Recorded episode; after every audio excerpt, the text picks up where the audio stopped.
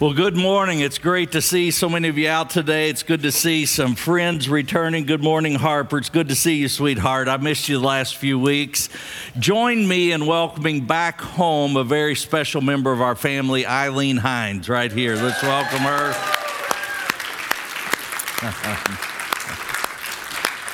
Eileen says, Thank God. And we know that several weeks ago, when she went into the hospital and then when she went to rehab, that the hardest part of that journey was going to be being separated from all of you.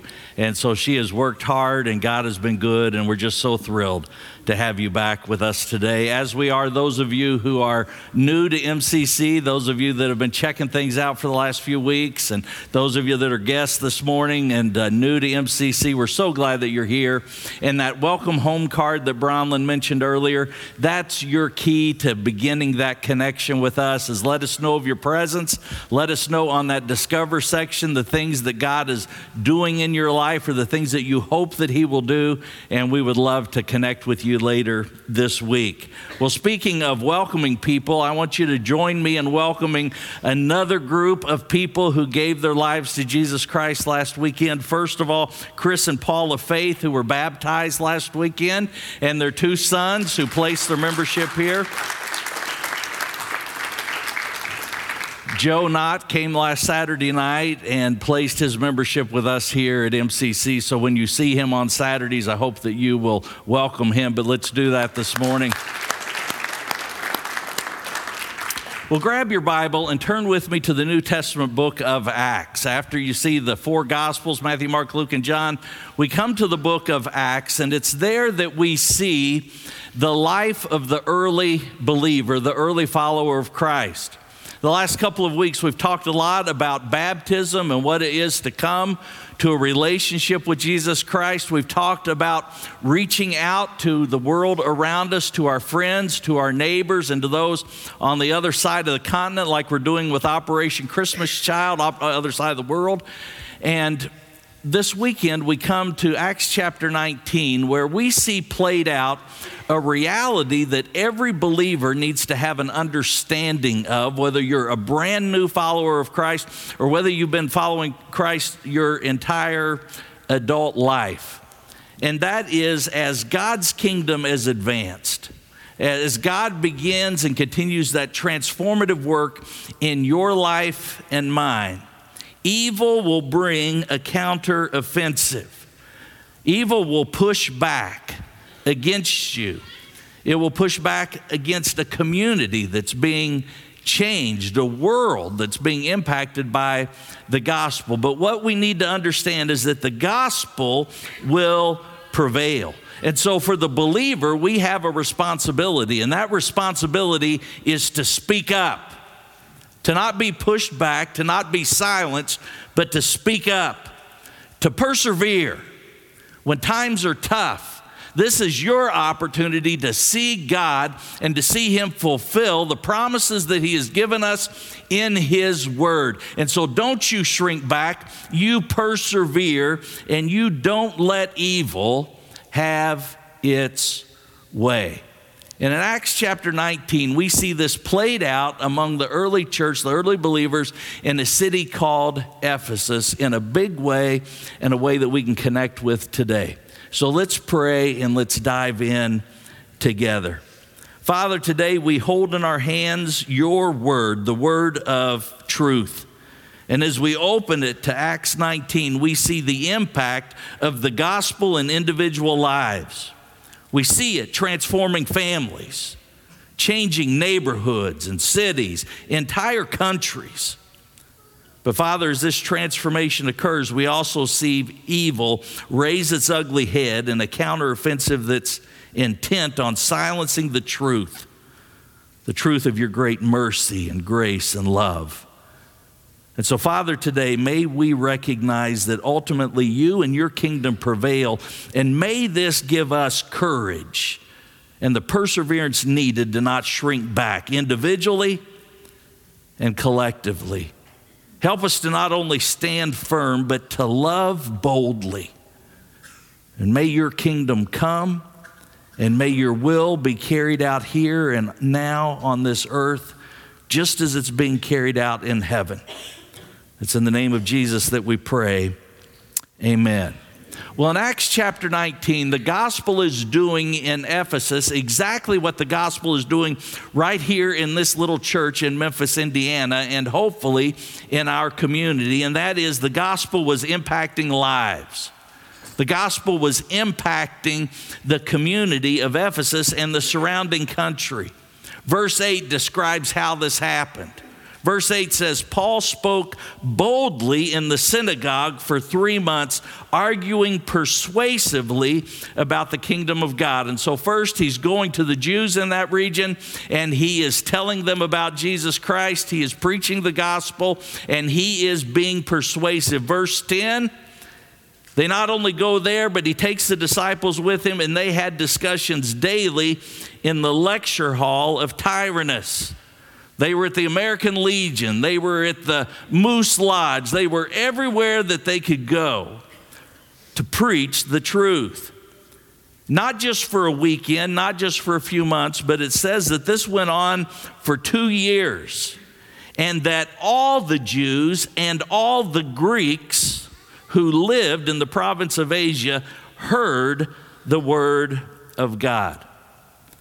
And verse 18 begins to describe for us the impact that the gospel was having on those who heard. Verse 18 Many of those who believed now came and openly confessed their evil deeds. Remember, we talked about repentance, turning to God, turning from our old ways to following God and applying His precepts to our life. A number who had practiced sorcery, they brought their scrolls together and burned them publicly. When they calculated the value of the things that were burned, that were discarded, that were said, we're done with this way of life, it came to 50,000 drachmas. A drachma is a silver coin worth a day's wages. You see the cost of following Christ? In this way, verse 20 says, the word of the Lord spread widely and grew in power. Now, I want you to think about lives changed for just a minute. I want you to think about communities being transformed. What does that look like? Well, it means that there were women in that community. There were women who were no longer being abused by their husbands because their husbands had had a realignment. They recognized that culturally and spiritually they needed to line up. And that God's desire for a man is to honor his wife, to love his wife, to treat her and respect her as Christ would love his church.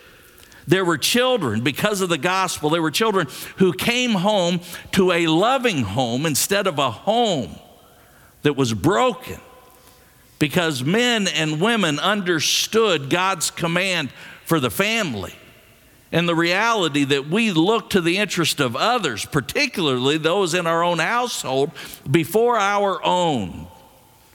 And so when you're discouraged as a husband or as a wife, you don't you don't walk away. But you stay. Individuals who once looked to dark magic or other things for hope. They openly rid their lives of these things, they even burned them in the street. But there's one other thing that we're about to look at here, and that is the significance. And I think that's why the apostles spent extra time letting us know the value of those scrolls that were burned.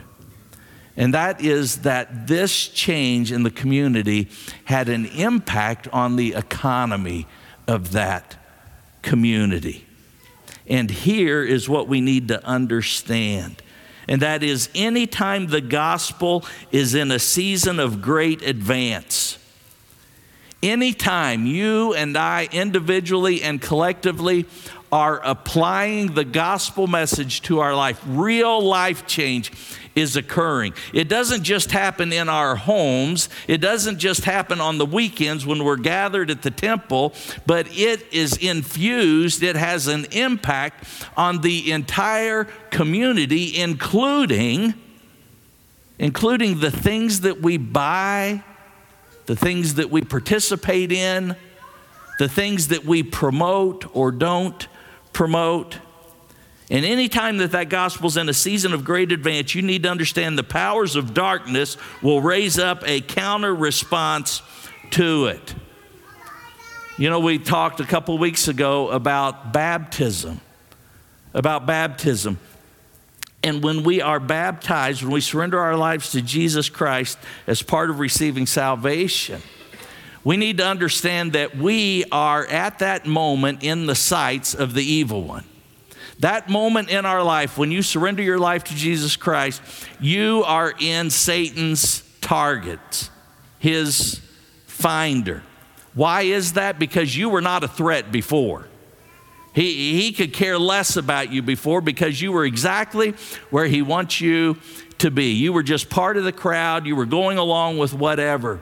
But the moment that you receive Jesus Christ as Savior and Lord of your life, the moment that that life change begins to happen inside of you, you need to know that Satan is after you. Why? Because Satan's number one responsibility is to disrupt, is to disrupt what good is going on in your life. His responsibility, his goal is to steal your soul, to steal your life to kill and destroy your family. And he does this personally. But I also want you to know it that he is most effective when he uses his influence to bully us into being quiet, into being passive, even retreat. And this is what we see going on in Ephesus. Paul preached Paul lived the truth in the very community that he was living. And all around it, verse 10 says, so that all the Jews, all the Greeks who lived in that area heard the word of the Lord. Verse 18 talks about how effective it was. Many of those who believed now came and openly confessed their evil deeds. They outwardly acknowledged the inward transformation going on in their life, and their very actions followed in a great demonstration, they burned, if you will, their past. They burned, if you will, the theories and the ideas and the idols that they had placed in a place of supremacy in their life before. And not only was it costing financially, but I want you to think for a minute, and many of you don't have to think very far back to the reality that when Jesus Christ begins that transformative power in your life, it shakes the foundation of your life because you've built your life on the things that you followed and the things that you believed and the things that you were so sold out to before. And as this amazing public display of God's life changing power was happening, verse 23 says, About that time, about that time, there arose a great disturbance about the way. Now, this phrase, the way, is used to describe, it's used throughout Acts to describe Christianity to describe how the gospel was being spread. They referred to it as the way, and rightfully so, because Jesus is what? He's the way, He's the truth, and the life. And it says a riot broke out, a great disturbance about what was going on as the gospel was spread. And it goes on to describe a silversmith in verse 23 named Demetrius who made silver shrines of Artemis, also known in some of your translations as Diana, this false god. This whole community, their, their livelihood was built on this industry of creating these little idols, these little shrines that people would have in their home, kind of like a Buddha statue would be in some cultures today. Their whole economy was built on this. It says it brought in no little business for the craftsmen. This was a huge percentage of their, of their work. And so Demetrius called them all together along with the workmen and the related trades. It, it went layered down and affected everyone and said, Men, you know we receive a good income from this business. You see how this fellow Paul has convinced and led astray large numbers of people here in Ephesus and in practically the whole province of Asia. He says that the man made gods are no gods at all. And you know what that means for us? There's a danger that we're going to lose everything. Your business is going to go out. Even even the temple, this great temple that we have built to our God, this goddess Diana, this goddess Artemis, there's in danger it'll even be discredited. And that's all they needed to hear. And that's exactly the way evil works today. My goodness, we've seen it on display. It's been this way forever, but especially, especially, just think how it has affected us today and how evil has launched its counteroffensive through things like social media, social media, the news, even within our community and, and homes. Artemis, a statue that was made from a meteorite that fell from the sky. The scrolls that were burned, 50,000 days' wages. You can imagine the impact on the economy. Now, you may not know that since the 1980s, the advance of the gospel in the United States has had a significant impact in things that are touted today and, in fact, rioted today in the streets and on social media and on our news. First of all, do you realize? Do you realize that since the 1980s, the advance of the gospel in the United States has actually reduced racial inequality and the tension between races as well? Why? Because Christians understand that every human is made in the image of God. Now, we have fallen away from that image in many, many ways. But in God's eyes, we are one people. And as Christians understand that, it changes our language, it changes the way that we treat other people, the way that we run our businesses, the way that we do business with people. Since the 1980s, respect for women in all facets of life, the home, the workplace, the government, has been on the rise, all because of the changing power of the gospel. The number of lives lost to abortion. The number of lives lost to abortion in the United States has been on a steady decline, and the advance of the gospel is at the root of all of these changes. Now, I bring this up. I bring this up because the advancement of the gospel in all of these areas has brought forth a counteroffensive by evil. And you see how it has shown itself over the last decade.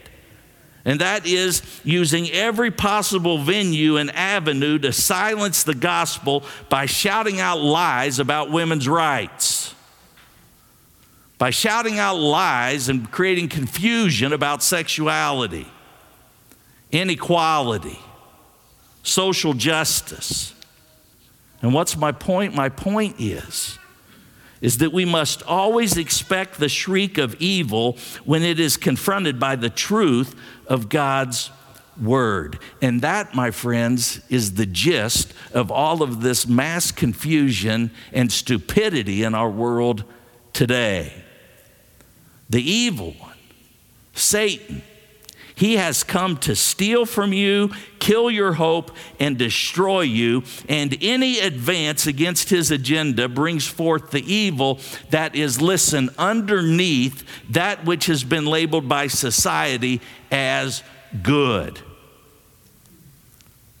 Women's rights, racial equality. Those are the forces of evil underneath those good things that have been raised up and created such a divide, trying to reverse and distort what the gospel over the last 30 years has advanced. Now, in verse 29, it says, Those rioting because, because their economy was under attack by Paul and the gospel. Okay, maybe that's a good enough reason in your mind to take to the streets, to be angry that your husband's job is going away, that you're not going to be able to buy the new camel, you know, the four door camel, or the 15 passenger camel that you now need for your family because it's growing, is going away. And we sure raise a lot, a lot of noise about our economy today. In fact, it's a great tool because every one of us are impacted by it. But I want you to think about, I want you to think for just a minute beyond the economic impact that started this. I want you to think about what they were rioting against when they went to this. They were actually rioting against families being strengthened. Because, see, that's the flip side of this. Is that while their economy that was based on foolishness to begin with was about to be sunk, family life was soaring. Women, wives, and children were being treated with dignity and respect. You see, that's the fallout today because the evil one's intent, that's what he's intending to destroy. And he will use anything, including an economy, to do it. The crowd in verse 30 grabbed two of Paul's traveling companions. They drug them into the raging mob, a theater. I found a picture of the ruins of that theater to just give you an idea of the size. We look at TV today and we see the size of these mobs. 30,000 people filled the seats of that theater right there. 30,000, and they were shouting, they were angry, they were riled up. And verse 30 says that Paul Paul wanted to stand right down there in front of that crowd of 30,000 people, but the disciples wouldn't let him. Even some of the officials of the province, friends of Paul, sent a message to him begging him not to venture into the theater. He said, The assembly, it's, it's in confusion. Some were shouting one thing, some were shouting another. I love verse 32 most of the people didn't even know why they were there. Now, there's a few things that strike me about this mob mentality in verse 32, and that is that most of the people didn't even know why they were there. And that, my friends, is the distinction that is the distinction between people who follow a crowd and people who follow the Word of God. That's the defining factor. That's the distinction between the two. You see, God is not a God of disorder, but a God of peace. And you need to understand that God's Word brings certainty about our origin. Every Christian in this room should understand and be convinced that you were created by God, not from a blast, not from something that crawled out of an ocean that was once single cell and evolved into what you are today. Your mother in law may have evolved that way, but not you. God's word brings certainty about our origin. God's word brings certainty about our purpose. We were created to glorify God to point the world to God. That is our purpose. God's word brings certainty about our sexuality. He created us male and female. There's one marriage, and that's the marriage between a man and a woman. We were made to procreate, and there's only one way that can happen between one man and one woman. God's word brings certainty about life that He is the author of life. Without His breath, there is no life.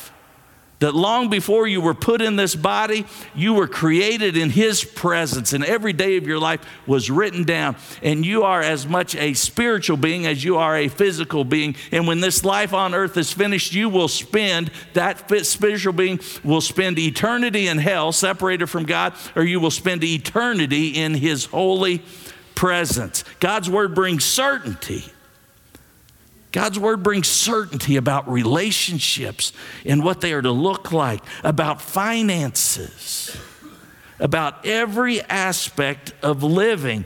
But my friends, the wisdom of the world and the prince of this world always brings confusion and ultimately brings disorder. And so I ask you this morning is your life a life of confusion? If it is, who are you following? Verse 28 says, In their fury, this crowd of now 30,000 plus, they start screaming the name of their goddess. For over two hours, this angry mob chants, Great, great is Artemis of the Ephesians. Great is Artemis of the Ephesians. Can you imagine two hours of that chanting? It's as if they thought the louder that they got, the more convinced they might be. It was deafening. And you need to realize that evil does the same thing today. The objective of the noise is to cover the voice of truth. The louder that they shout, the more effective it seems that they can be at covering the truth. In verse 30, Paul wants to speak to the hostile crowd. Why? because he saw the opportunity. He saw the reality of what was going on. That anytime there's an advance of the gospel, that evil will launch its counter to that. And so he wanted to go in and he wanted to address that. But verse 30 says, Some of the disciples, even Paul's friends, begged him not to go into the theater. Now, there's a couple perspectives here, and I want to give time to both of them. And the first perspective is that the disciples and friends of Paul didn't want to put him in harm's way. And I can see that. Nobody wants, well, maybe you guys would, but, but most nice people don't want to put the preacher out there, right? Some of you stand in the way, some of you stand between us. In fact, we've got a security team here. They're supposed to be for you, but there's always the biggest one on the team that's sitting right up here close, just hoping for the opportunity to tackle me and lay me out on the floor. But just like the health team, I tell them, I'm like, now if I go down, I want you to count to 5,000 before you come and put those paddles on my chest because I'm ready to go home. And it's the same way with the security team. I want to be laying over top of you guys along with them. I don't need to be protected. But some of these some of Paul's friends thought that he needed to be protected. And I get that. And some people believed that Paul did the right thing by not going. He could have lost his life, and what would have happened to his ministry? But if you skip ahead to the end of the account, we find the perspective that I think is important to not overlook.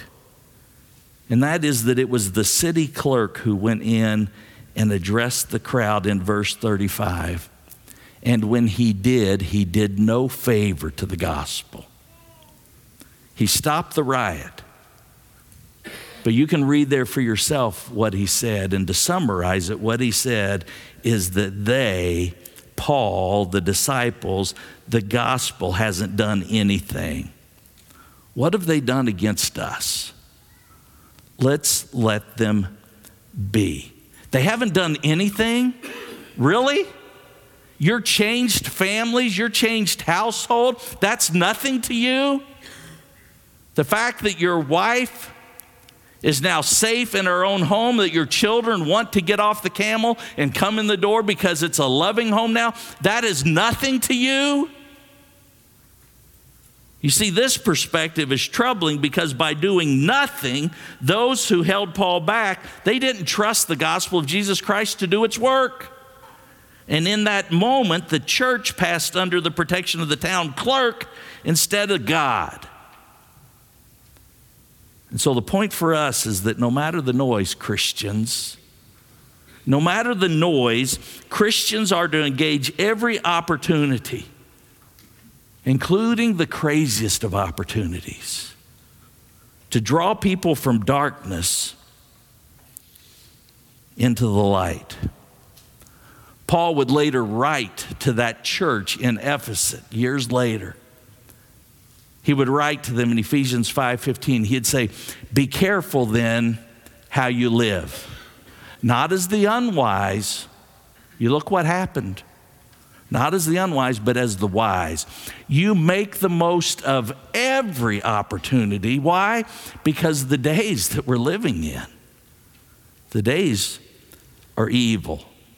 In other words, no matter the size of the angry mob, the persuasiveness of media or politics, the Christian must embrace every opportunity to see the gospel advanced. Now, it wasn't but just months earlier in Acts chapter 4 that the early disciples were faced with a similar, on a smaller scale, but a similar dilemma. If you want to flip back there, you can. If not, the scripture will be on the screen. But in Acts chapter 4, remember, Jesus has just risen from the dead. He's appeared to hundreds. He has ascended into heaven. The Holy Spirit has come on the day of Pentecost. Peter preached a message that over 3,000 men responded to and were baptized. The early church was born. And one day it says Peter and John in Acts chapter 4 were on their way into the temple courts. They saw a man, they saw a beggar. He had been there, he was known by everybody. But that day they stopped and they offered him something. What did they offer? They offered him the gospel of Jesus Christ, something that he had not received. And what Jesus modeled for them is what they did. They healed the man. And why do healings occur? Healings occur so that we can see in a physical sense the reality of what is going on spiritually inside of a person's life. And so this man was healed. It stirred up a ruckus, a little mini ruckus. And the men were told, in handcuffs as they stood before the Sanhedrin, You be quiet. Quit stirring up the people. They also said something really famous there, too. It says that they could tell that those men had been with Jesus. Now, that's a compliment when someone says that about you. But I want you to listen to their response in verse 20 to being told, You just stay back, you just stay out of this. Judge for yourselves whether it's right in God's sight to obey you rather than God. For we cannot help speaking about what we have seen and heard. This should be the battle cry of our heart. We cannot be quiet about what we have seen and heard. Eileen Hines this morning, instead of just sitting there and saying, Thank you, what's she doing? She is afraid to take any credit at all for her being here because she knows the one who allowed her to be here, the one who has so transformed her, not to mention healing her body. Verse 24 says that those disciples went back to their gathering and they told the church about what happened. And the church didn't go, oh no, that was so dangerous for you. No. No, it says after they prayed, the place where they were meeting was shaken. They raised their voices together and they were all filled with the Holy Spirit. Does that mean that they were filled for the first time? No, they were replenished.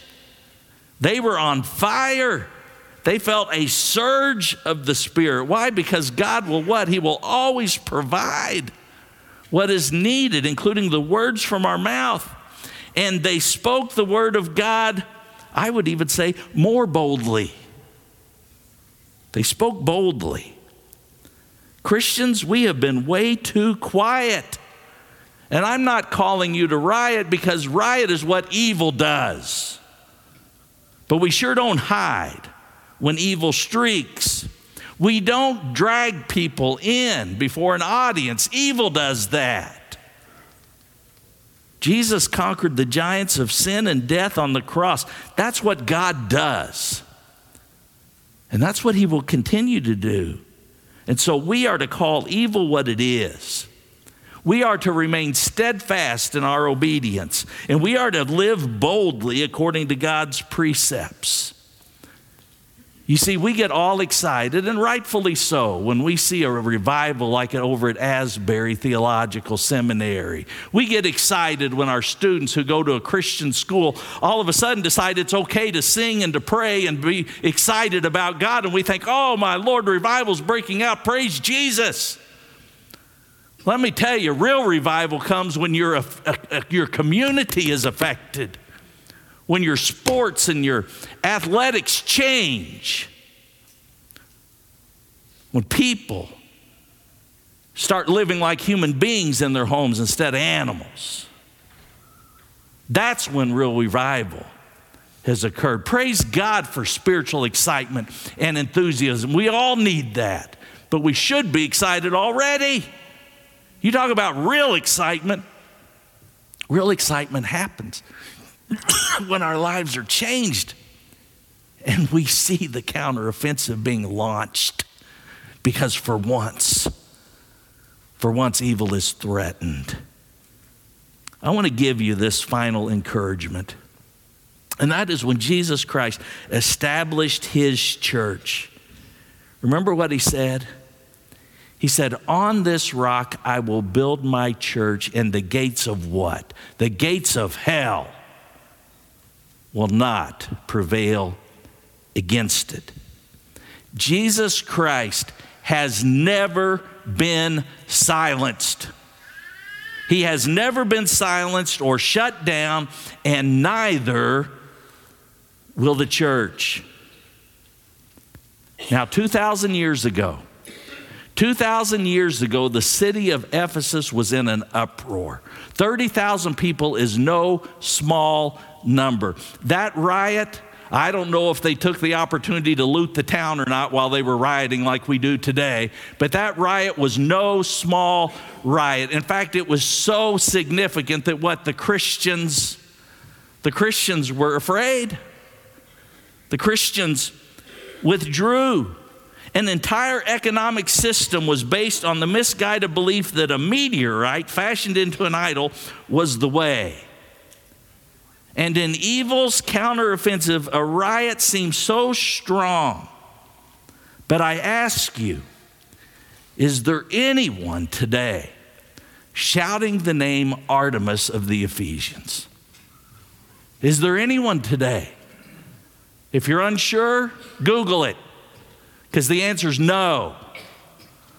The temple of Diana, its ruins today there's one pillar that still stands as a marker in a field that's all grown up with weeds. But Jesus Christ, the name that is above all names. At this very moment, millions and millions of people are calling on his name and he is answering. Hundreds of thousands of gatherings like this one are going on, and lives and families and communities around us are being changed. Will you be? Will you allow Him to continue the good work that He began in you on the day of your salvation? Yes the counter attack, the counter offensive of evil is looming on your doorstep if it hasn't already crossed the threshold into your life. Don't be shut down. Don't be held back, but you give your all for the one who gave you life by giving his all for you.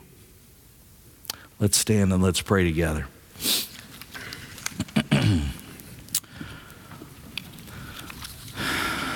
well, Father, we come today so grateful. We are so grateful for the salvation that you brought to us through Jesus Christ.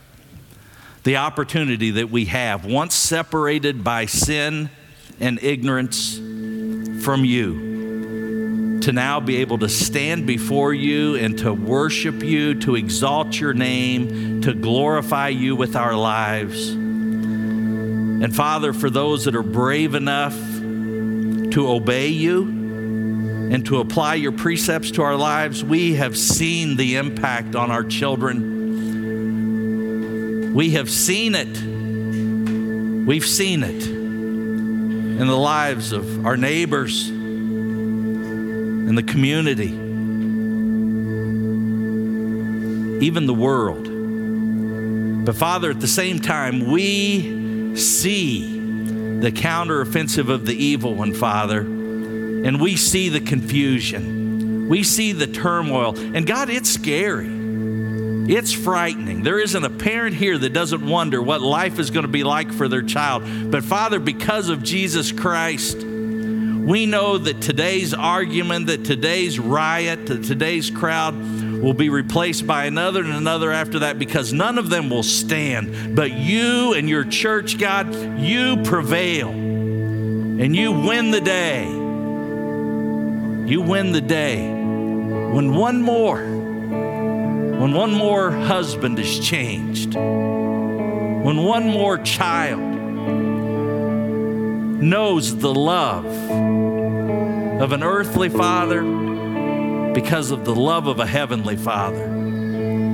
One more life is changed when we treat others with the respect and dignity they many times don't earn. but Father, neither have we. It's by your great grace that you show us these things, and it's by that grace that we show these things to the world around us. And so, Father, strengthen this local family. You are doing great things in the lives of its people. But, Father, those great things should not be limited to this church family. They should be impacting whether we have sports on Sunday mornings.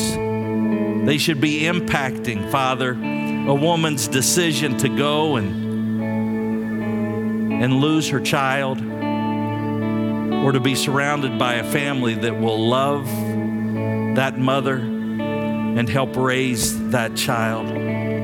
It should be impacted, Father, by the by the respect and dignity that we give to those around us. Father, continue to change us and to transform us. And may revival be real in the world today because we're not those who shrink back and are destroyed. We praise you, Father, in Jesus' name. Amen. If you're outside of a relationship with Jesus Christ, there is always an opportunity for you to come, and that opportunity is right now. I'll receive you right down front. We already have one who has gone back to prepare for their baptism today, and you are welcome to join in if you're ready. Those of you that would like for someone to pray with you, maybe you're just in the thick of it right now. There's going to be a couple of great people back at the next steps wall in the back where you can have some privacy. It's a little bit quieter. But you go back there and let us pray with you and encourage you. The rest of us, we're going to celebrate the reality that Christ in our lives changes everything.